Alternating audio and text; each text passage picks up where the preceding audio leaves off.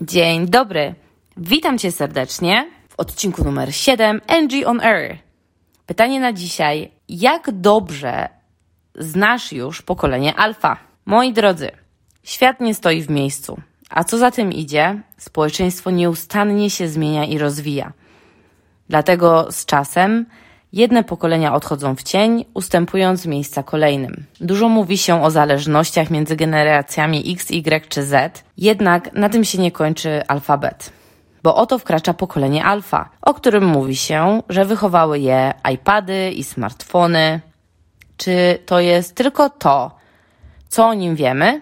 Pokolenie alfa, podstawowe informacje. Przedstawicielami tej generacji są wszystkie młode osoby urodzone po 2010 roku. Skąd wzięła się właśnie ta data? Otóż wtedy to w USA miała miejsce premiera pierwszego iPada. Jednym z bardziej znanych badaczy pokolenia alfa jest prelegent TEDx Mark McCrindle. Zgodnie z jego wyliczeniami, każdego tygodnia na świecie przybywa aż 2,5 miliona członków tej generacji. Ogromnie zachęcam Cię do obejrzenia tego TEDa. Link do niego znajdziesz w moim artykule na blogu.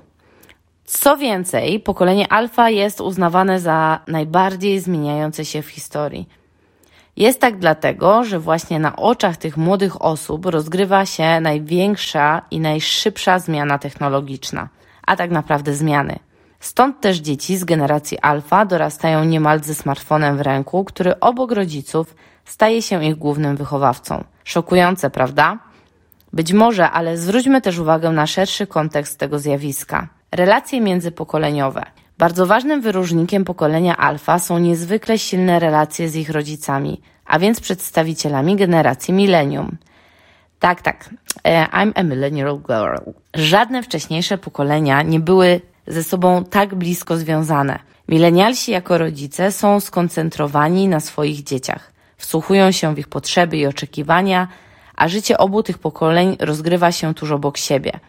A do kontaktu służą im właśnie smartfony. Z czego to wynika? Rodzice z pokolenia milenium witają na świecie swoje dzieci w sytuacji, gdy osiągnęli optymalną sytuację zawodową. Ich średnia wieku w 2007 roku wynosiła 30 lat dla kobiet i 33 lata dla mężczyzn. Dlatego milenialsi mogą zaoferować swoim pociechom znacznie więcej niż sami otrzymali od własnych rodziców w dzieciństwie. I nie chodzi tutaj tylko o zabawki czy inne gadżety. Ważne jest błyskawiczne zaspokajanie potrzeb, które teraz są w zasięgu ręki. Jak może wyglądać przyszłość pokolenia alfa? Zastanawiający jest w pierwszej kolejności fakt, że przedstawiciele tej generacji dużo łatwiej poruszają się wśród technologii niż ma to miejsce w realnym świecie. Niestety przekłada się to na ogólną potrzebę intuicyjności otoczenia, które nie sposób jest przecież tak zorganizować. A stąd już zaledwie krok do trudności w uczeniu się czy negowaniu instytucji szkoły jako takiej. Zauważmy, że najstarsi przedstawiciele pokolenia alfa mają już 9 lat a więc są czynnymi uczestnikami procesu edukacji. Pokolenie alfa potrzebuje zatem otoczenia zorganizowanego nie tylko przez nich samych, ale też przez rodziców i instytucje oświatowe. Tylko w ten sposób jesteśmy w stanie odkryć potencjał tych młodych ludzi bez wszechobecnego udziału nowych technologii. Bo choć dzieci wychowują się obecnie w środowisku online, to nie musi być ono jedyną przestrzenią ich życia. I mam nadzieję, że nigdy nie będzie. Dziękuję Ci bardzo za obecność tutaj dzisiaj z nami. To dla mnie naprawdę bardzo ważne, że tutaj jesteś i odsłuchujesz te nagrania. Do zobaczenia w podcaście numer 8. Bye bye!